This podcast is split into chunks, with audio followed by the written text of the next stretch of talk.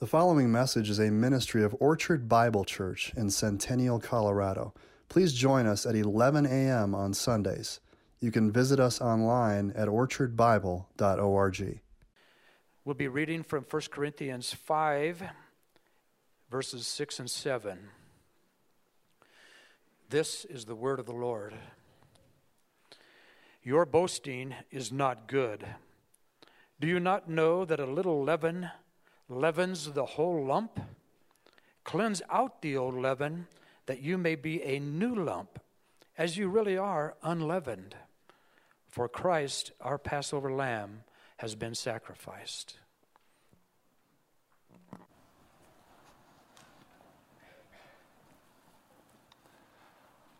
Let's pray. Father, we come before you this morning and before your word.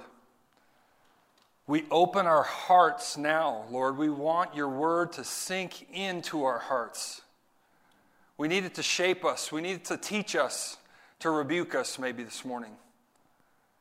Have your way in your people this morning, Father. In Christ's name, amen.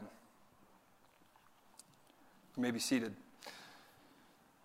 Well, in 1995, the Bancroft Fire Protection District and the Lakewood Fire Protection District consolidated their services. Fire trucks, firehouses, and personnel from these two different departments became one big family. They served the western suburbs of the greater Denver metro area. The new name of the combined department was Lakewood Bancroft Fire. Now, notice I didn't say they were one big happy family. There were bumps in the road for this new and larger fire department. The fire district boards that approved this merger thought it would be a more efficient and effective way at serving the community. But it wasn't starting off that way due to factionalism and behavior that was really detrimental to their unity and to serving the community well. And what's been said of the fire service 100 years of tradition unimpeded by progress. Perhaps this was kind of ringing true. You see, both sides of this merge, they thought that they knew what was best. Neither one of them wanted to relinquish the traditions and tactics that they brought to the joined department. There was infighting and disunity, and things were not off to a good start with the threat of a merger being undone and things going back to how they used to be, something had to be done to change this. A short time after this merge, to help bring some unity, the fire board brought in a new fire chief. His name was George Goldbach. He was a retired fire department of New York City captain. Now, legend has it that Chief Goldbach walked into the firehouse one day and asked the crew, Who do you work for? When one personnel responded, I work for Lakewood Fire, and another, I work for Bancroft Fire, he fired him on the spot. Extreme circumstances call for extreme measures. Now, I've fact checked this story. We've got a resident West Metro fire historian here. He credits, he says it's not true. But he credits Chief Goldbach's success to casting a vision for a new identity as an organization. At some point, the collective leadership of the organization, they realized that a new name might help. Lakewood Bancroft Fire changed to West Metro Fire Rescue. If they didn't embrace their new identity, it was going to destroy them before it even got off the ground. They had a new name, they were part of a new organization. They needed to embrace it. They needed to become who their name already said that they were. Now, Paul's appeal to the Corinthians in chapter 5 is to become who they already are the redeemed people of God. And he wrote to let them know that there were consequences for not doing that. Paul gives instructions for purifying their local church and the members of it of reckless and unrepentant sin that undermined this new identity. In today's text, in the coming weeks, Paul's tone gets more urgent. The Corinthians needed to understand the urgency and the importance of purity in the body of Christ.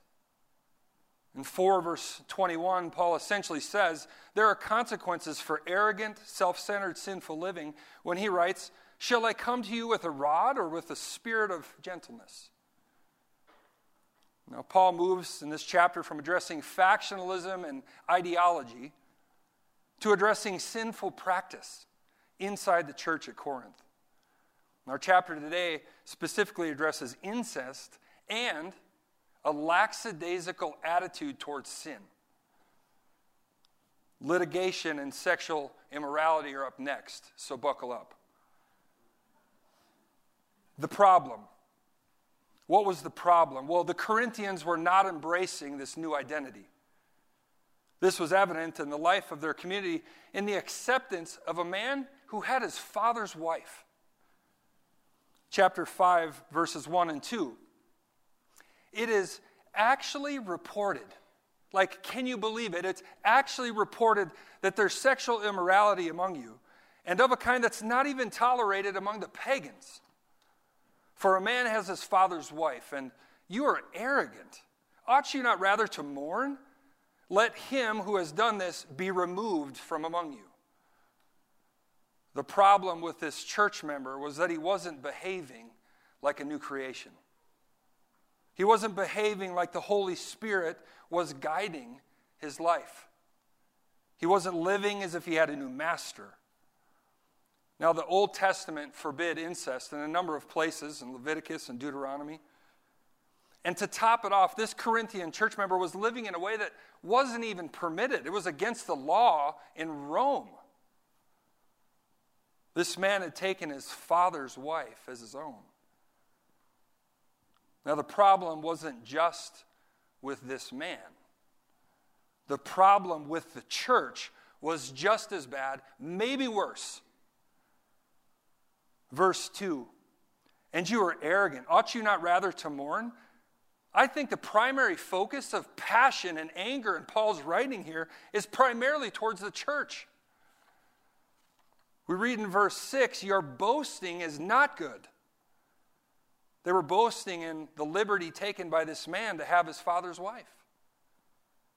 Now, it's not clear why, when incest was forbidden by Roman law and the Old Testament, why the Corinthians would be so lax about this. We've already seen that the Corinthians cared a lot about social notoriety and, and a high social standing. And it could be, it's likely actually, that this man was a, a high position in culture in their Corinthian world. It could have also been theological. They thought they were free to do whatever they wanted in Christ. Now, I remember a number of years ago, I was leading a Bible study, the mixed group. Some, some people professed faith in Christ, some hadn't. One of the guys who was a professing follower of Jesus, when he was confronted about an inappropriate sexual relationship, said, Well, just a minute. I know that God loves me, and God loves her, and He'll forgive us, He'll show us grace. This is not a follower of Christ's attitude about sin. And that's exactly what Paul's pointing out. And Paul addresses this attitude in Romans chapter 6 when he writes, what shall we say then? Are we who can uh, are we to continue in sin that grace may abound? By no means. How can we who died to sin live in it? The follower of Christ has a new allegiance, and that is obedience to Jesus, submission to his will for his or her life. This includes putting godliness and purity the crucifixions of one's flesh ahead of sinful self gratification. And whether the Corinthian motivation was caused by pride and a high social standing of the one sinning or by bad libertine theology, Paul's intent is very clear fix the problem. Paul ends verse 2 by saying, Let the one who has done this be removed from among you. And we need to pause for a quick dive right off the bat into application. We need to apply these two verses, just what we know already, to our hearts. We need to consider as church members at Orchard today is there unchecked sin in your life? Is there stuff that you need to repent of, that you need to turn from? Now, however painful it might be, we need the light of God's word to shine into our hearts. Is there any sin, however seemingly great or small, that you are not addressing with the power of the gospel? If there is, confess your sin to the Lord, to a trusted brother or sister in Christ. None of us should expect that we can fight against sin without help. Talk to the Lord. Come to your pastor or a brother and sister in Christ for help. Don't wait. If you're concealing sin, get after it because I guarantee you it's getting after you. John Owen said this famous quote Be killing sin or sin will be killing you. Discipline yourself to confess sin before the Lord regularly. In doing so, we acknowledge our need for Jesus and for His work. We acknowledge that we aren't living by our own strength. We're not islands. We need the body. This is what victory over sin looks like. So, what does the process look like? What does removing this one from the church in Corinth look like? A common line at the Scrabeck household is if you won't have discipline for yourself, your mom and dad will. Not to visitors. We don't say it to visitors. Um, unless you think we're not hospitable. But Linda and I want our kids to learn to have self discipline and self control. Of course, they need help with that. But they've come to expect that there'll be some accountability in the process as they learn that. Now, just as with a child, sometimes discipline is necessary in the church. In this section, we get a piece of instruction about how to do church discipline. In Corinth, this member needed this discipline. And Paul outlines what the Corinthians were to do in this situation. There was an unrepentant, sinning member of the church who hasn't put on his new identity. Something needed to be done. The church member really allowed sin to rule his life, and the church had done nothing. In fact, they even celebrated it. Paul says, Remove this one from among you. Verses 3 through 5. Follow along in your Bibles, please. For though absent in the body, I'm present in spirit, and as if present, I've already pronounced judgment on the one who did such a thing. When you are assembled in the name of the Lord Jesus, and my spirit is present with the power of the Lord Jesus, you are to deliver this man to Satan for the destruction of the flesh. Now, Paul skips straight to excommunication. Verse 2 Let him who has done this be removed from among you. In verse 5 that I just read, you are to hand this man to Satan. Verse 11, but now I'm writing to you not to associate with anyone who bears the name of brother if he's guilty of sexual immorality or greed, or is an idolater, reviler, drunkard, or swindler, not even to eat with such a one. And Paul says, I'm absent physically, but I'm with you in this. I want you to expel the immoral church member from your fellowship. When you're together, communicate this to everyone. The entire church was to know about this. Now, Paul pronounces this judgment, and he expects the gathered church in Corinth to do the same. And in, in doing this and saying, when you gather, pronounce this, Paul acknowledges that the church has been given authority. It's Christ's bride, his redeemed people have the authority to do this. And Paul gives this strong imperative to them so that they'd understand the gravity of the man's sin but also their own sinful pride in allowing this man's sin inside the church for so long. The remedy Paul gives to fix the problem is at the furthest extreme that we'll see in the church, and that is to expel the unrepentant, sinning church member. And this is for the church member's good. Paul says, Deliver this man to Satan. That is, he's out of the church. He's out of the protection, spiritually and practically, that the church offers from the deceptiveness and the destructiveness of sin. Doesn't sound that good for him. Man, that sure seems mean. But think of it this way if they let this man stay in the church under the guise that he's secure in Christ, when all indications that he is definitely not, the church is just leading this man on. They're doing more harm for him than good. Removing him from the church is more than just taking his name out of a member registry.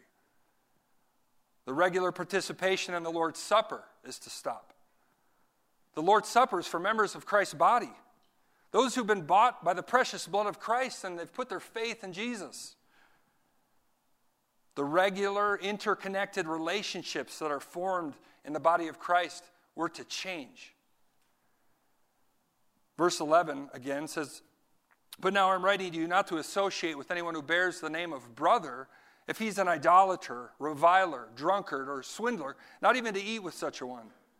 I think Paul is specifically, when he says don't eat with such a one, I think he's thinking of the Lord's Supper, not all meals together. But the connotation goes much broader than just the communion fellowship. When Jesus says in Matthew 18 that they should treat one who doesn't respond to the warning about unrepentant sin as a Gentile and a tax collector. All their fellowship with this one was going to be marked very differently than it used to be. They won't live with them anymore like he'll encourage them spiritually because he's not showing any signs of spiritual life. We don't share life with them like they're a Christian. Our focus relationally with them becomes evangelistic. We want them to repent.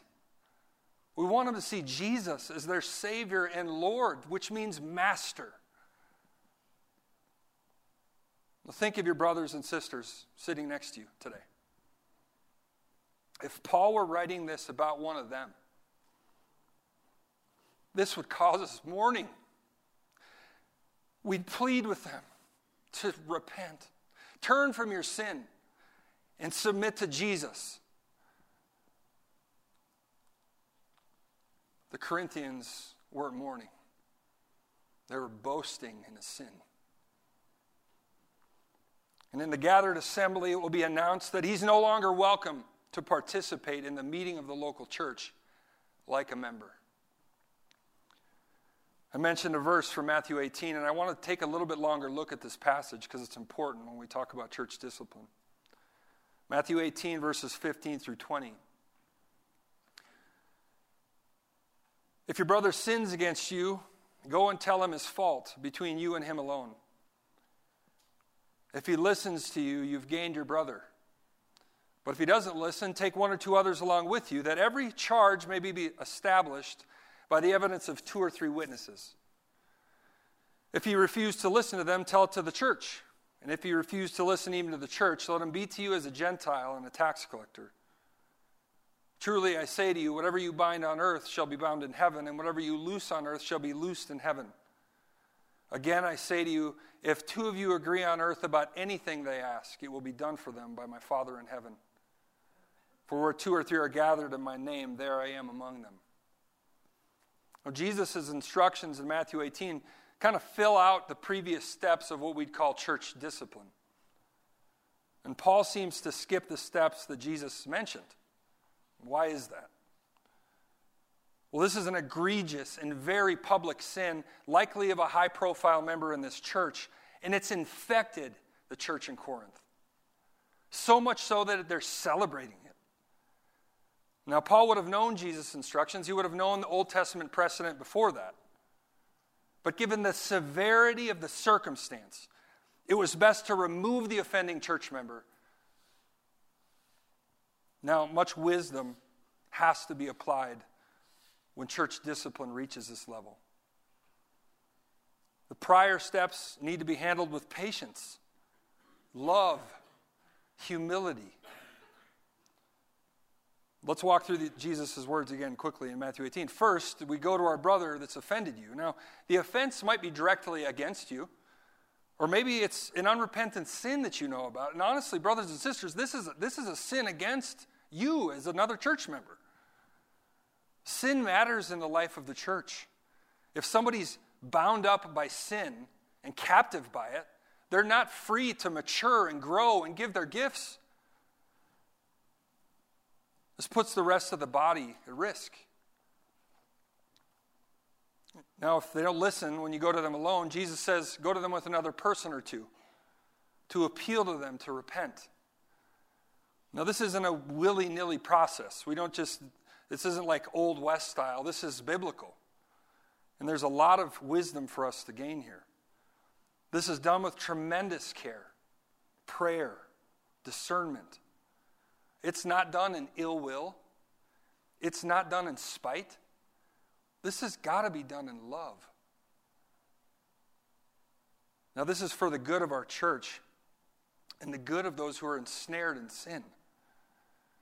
Matthew 7 is a famous text of Scripture where Jesus says to take the plank out of your own eye before trying to take the speck out of your brother or sister's eye. This applies here. We ought to have a clean conscience and deal with our sin first so that we might be able to approach our brother or sister in a loving manner in moments like this. Later in Matthew 7, verses 16 through 20, Jesus says, speaking of false teachers, you will recognize them by their fruits. Are grapes gathered from thorn bushes or figs from thistles? So every healthy tree bears good fruit, but the diseased tree bears bad fruit. A healthy tree cannot bear bad fruit, nor can a diseased tree bear good fruit. Every tree that does not bear good fruit is cut down and thrown into the fire. Thus you will recognize them by their fruits. Now, Jesus and or Paul or any other apostle, they never say don't judge. Their instruction is about the manner in which we judge. The reality is, for the health of our faith personally and for the church collectively, we need to make judgments all the time. Now, some will say when confronted about sin, Don't judge me. Who are you to lecture me? You could say what Paul says in verse 12 and 13. For what have I to do with judging outsiders? Is it not those inside the church whom you are to judge? God judges those outside. Purge the evil person from among you. Now, the heart of our response, that would be maybe snarky to quote that verse to him the, the heart of our response would be something like this We're children of the King. We love you. We want what's best for you. And that's to live submissively to Jesus, live obediently to Him. We don't approach them out of perfection, we approach them because of Christ. And we approach them for the purity of the church for their thriving and for their joy. Now, this process might happen regularly in a church when it never reaches the tell the church phase. That's what we most commonly probably think of as church discipline. Guys, this is a tough message today. There aren't many people that like confrontation. There's probably even less that are good at confrontation.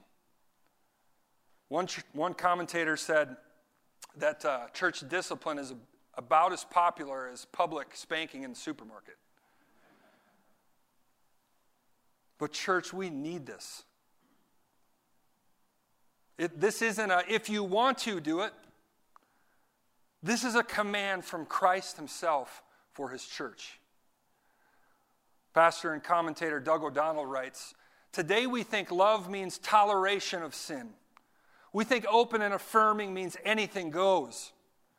But in Scripture, love and holiness and discipline walk hand in hand. Care and confrontation skip along together. Because God loves us, He disciplines us. End quote. And He uses us together to go through that discipline process. One of my football coaches used to always say, of the physical discipline required to spend long, grueling hours training. Pain of discipline or pain of regret It'll be one or the other, and you get to choose. This brings us to the purpose. The purpose of the process is the soul of the sinner and the life and vitality of the church. Our text makes clear that Paul wants what is best for the unrepentant sinner and for the church. For both of their sakes, this man needs to be expelled from the church. Verse 5 You're to deliver this man over to Satan for the destruction of his flesh, so that his spirit might be saved in the day of the Lord. What does Paul have in view when he says, deliver him to Satan for the destruction of his flesh? Well, Paul means that he wants this man's spiritual flesh to be destroyed by seeing the depravity of sin, so that he might repent, come to faith in Christ as his Savior. Now, could it be that there are also physical issues that come from sinning? Yes, possible, maybe even likely. Ananias and Sapphira died in Acts chapter 5 because of their deception and greed. Later in 1 Corinthians 11, Paul says that because some were taking the Lord's Supper in a wrong manner, that many were sick and some had even died because of it. Now, if, if someone comes and tells you you're sick because of a sin or because of an ailment, they're being foolish. Like Scripture tells us about some of those scenarios, but it doesn't ever tell us that we know and we can point all that out. But this should humble us, brothers and sisters. This should give us a sobering check on issues with sin. It's destructive spiritually and potentially physically. We don't treat it flippantly, it's a big deal. Now, Paul is thinking remedially. He wants restoration and he wants a problem fixed.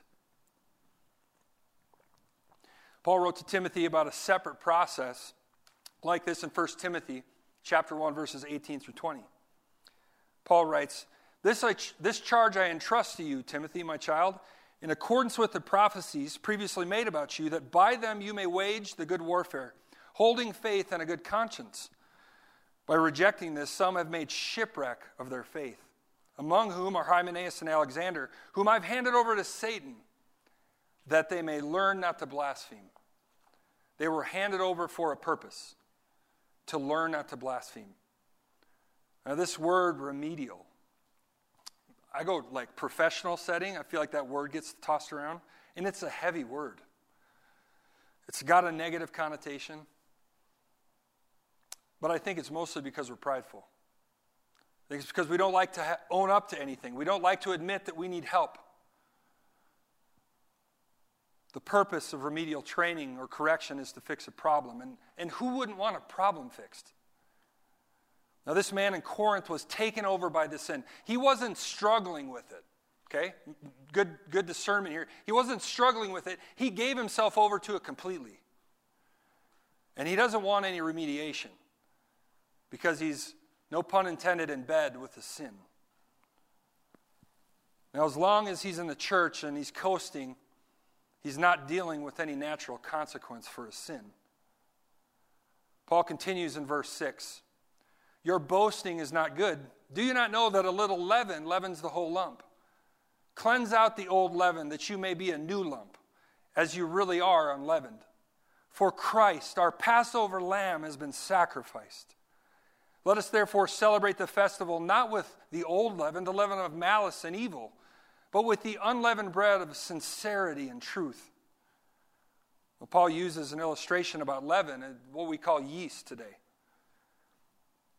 Did you, did you know that one gram, that's a very small amount when you put it on a little scale? In one gram of yeast, there's approximately 20 billion yeast cells. Just a tiny little bit of yeast infiltrates the entire loaf. Get rid of the old leaven. Even if it's one guy in Corinth, he's sabotaging the entire loaf. A number of years ago, one of my uncles had colon cancer. He had surgery to remove it, And then a few weeks after his surgery, he developed an infection and it wasn't caught right away. That gave the infection time to literally poison his entire body. It circulated this infection through his whole system. Organs started to shut down. He nearly died from it, doctors told him. He said if you maybe just a few hours longer had waited, you might not have made it. Is it my uncle's infection that he almost died from? A lot like sin that goes untreated in our lives and in the church? Paul is saying, get rid of sin before it kills you. It's not trivial. Embracing sin isn't who we are as a new lump. Now, you'll be happy to know within the last five to 10 years in pre hospital and emergency medicine, great strides have been made in dealing with the number of deaths that were resulting because of infection. The way that the mortality rate has been affected positively has been through early detection and early treatment. To eradicate sin, it's got to be detected. And have no fear. The Holy Spirit will not stop convicting us of sin if you're a born again believer. You have the Spirit, He won't let up. He does that for our good to protect us, to steer us to righteousness, to steer us to Christ. Now, sometimes the Holy Spirit might use a brother or a sister in this. And if I'm still not getting the drift, the Lord's put the church around me to help me. The treatment is acknowledging your sin, turning from it in obedience to God. And God's made a way. He's made a way because He offered His Son as our Passover lamb. He's freed us, He's freed the Christian from sin's bondage. It isn't somehow virtuous then to sacrifice the rest of the body because we don't want to confront sin. Now, instead of being captivated by a sin, we ought to be captivated by our Passover lamb. This is what we do as the new lump. This is how we become who we are. We don't celebrate with old leaven, we celebrate Jesus. We, we dwell on Jesus' goodness. We look to his obedience to the Father. There was obedience even unto death. He's our example. He's our new Lord and Master, and we serve Him now. We have new desires. In chapter 11, Paul instructs the Corinthians about the Lord's Supper. He says in 11:26, "For as often as you eat this bread and drink this cup, you proclaim the Lord's death until he comes." This is a regular habit of the local church. This is one of the primary ways that we remind ourselves every week that we're a new lump. When we proclaim his substitutionary death on our behalf, he's bought us with the price of his life. God cares about the purity of his church because we're his dwelling place. We're the new temple, his representation on earth. In chapter 3, verses 17, excuse me, 16, 17, Paul's begun this illustration. You know, I'll mention it again later in chapter 6. He says, Do you not know that you are God's temple and that God's Spirit dwells in you? If anyone destroys God's temple, God will destroy him. For God's temple is holy, and you are that temple. What you do with your life matters significantly. You don't represent yourself, not anymore. You represent Christ. We are now his temple. Discipline yourself to deal with sin, or others will need to for your sake and for the church's sake. Ongoing, unrepentant sin has no part in the new lump.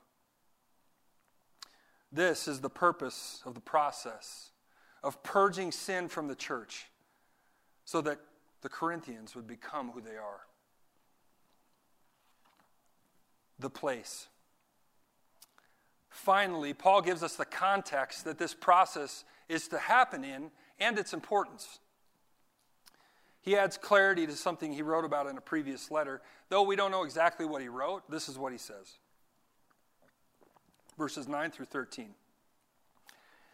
I wrote to you in my letter not to associate with sexually immoral people, not at all meaning the sexually immoral of this world, or the greedy, or and swindlers, or idolaters, since then you would need to go out of the world. But now I'm writing to you not to associate with anyone who bears the name of brother if he's guilty of sexual immorality or greed, or is an idolater, reviler, drunkard, or swindler, not even to eat with such a one.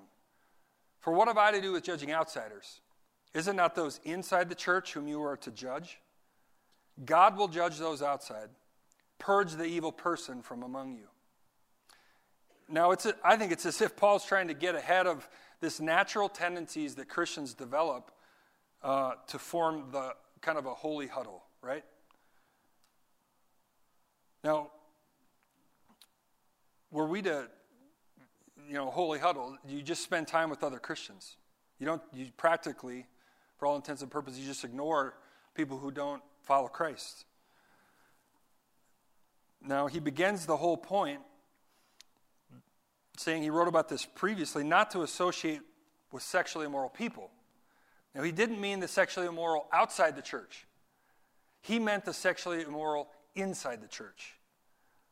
Now, as Christians, we're called to love our neighbor regardless of their beliefs, their lifestyle, their background. Paul makes the obvious assertion that if that was the case, that we'd have to leave the world if we couldn't be around unrepentant people. But Paul does mean that our association with someone who claims Christ but doesn't repent of sin needs to be evangelistic and not the same as it is with believers. Now, we'll continue relationship with non Christians for the purpose that we might proclaim the good news about our Passover lamb, and we'll call them to repentance. And Jesus, again, Matthew 18, he says we'll treat the unrepentant sinner like a Gentile and a tax collector. This is what orients our ongoing relationship with the one who's expelled from the church.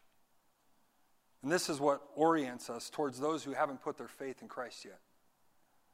We're to love them, to care for them as image bearers, to seek to evangelize and proclaim this good news about Jesus to them.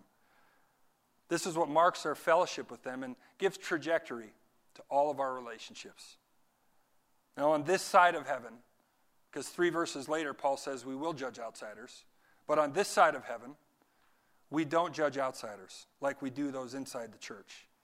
We seek to evangelize them. We cannot expect sanctified behavior from people who don't have the Spirit to guide them. Our first goal is to proclaim Jesus to them. They have an advocate before the Father, and that is his Son, Jesus. Now, when the church, who's following obediently and closely after Jesus, treats sin seriously, applies grace in abundance, and announces this good news to others, we're living as this new temple, as we're called to. We are being who we are. Now, oftentimes in the church today, we elevate sexual sin that causes us to overlook and neglect calling out other sins. And Paul's addressing the sexual sin of incest in this chapter and spiritual apathy. But he mentions sexual immorality and greed, idol worship, reviling language, which is abusive and demeaning language, drunkards and swindlers. I like the expanded language that Craig Blomberg uses to describe what Paul lists here. He says disciplinary action is equally incumbent in situations of financial mismanagement and fraud, flagrant heresy, repeated abusive and addicted behaviors, prolonged rebellion against authorities, and a variety of other serious social sins. Blomberg ends by saying, we shouldn't then look at non sexual sins as somehow more trivial. Is sexual sin different? Yes, in some ways. And we'll talk about that in a couple weeks. But Paul draws attention here to the fact that any sin that would ensnare us needs to be handled with seriousness. Now, as we end today, we need to consider a couple invitations.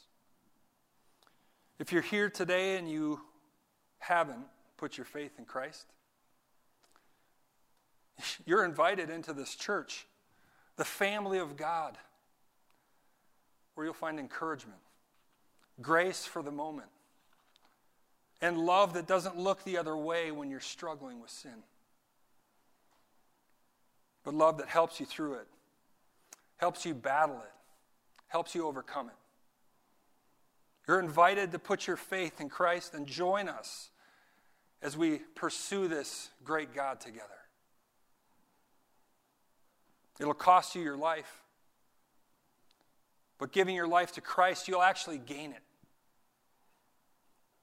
You'll have victory over sin, and you're going to progressively grow. It's frustrating, but you're going to progressively grow now in this life. And you're going to be perfected for all eternity with Christ. Now, if you're here today and you are on the journey of faith, you've put your faith in Christ and you're following Him, and if you're hamstrung by sin, I want to invite you to be accountable about it. Now, there's nothing magical in confession. It's not a hocus pocus, hocus pocus kind of fix it deal. It's an acknowledgement before God that you're imperfect, that you've messed up, and you need His help. He's made a way through Christ.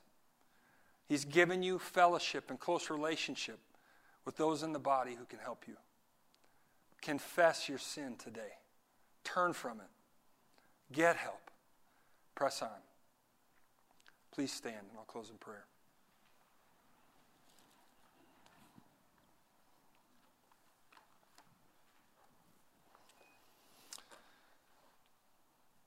Oh, Lord, this is a hard word for our sinful hearts, our hearts that struggle.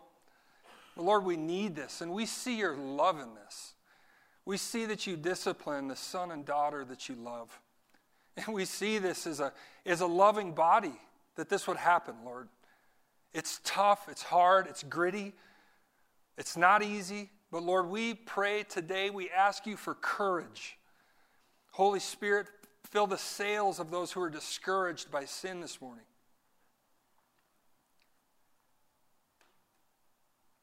Be glorified through your church, Lord, at Orchard. Give us the strength we need to continue to pursue you. In Jesus' name, amen.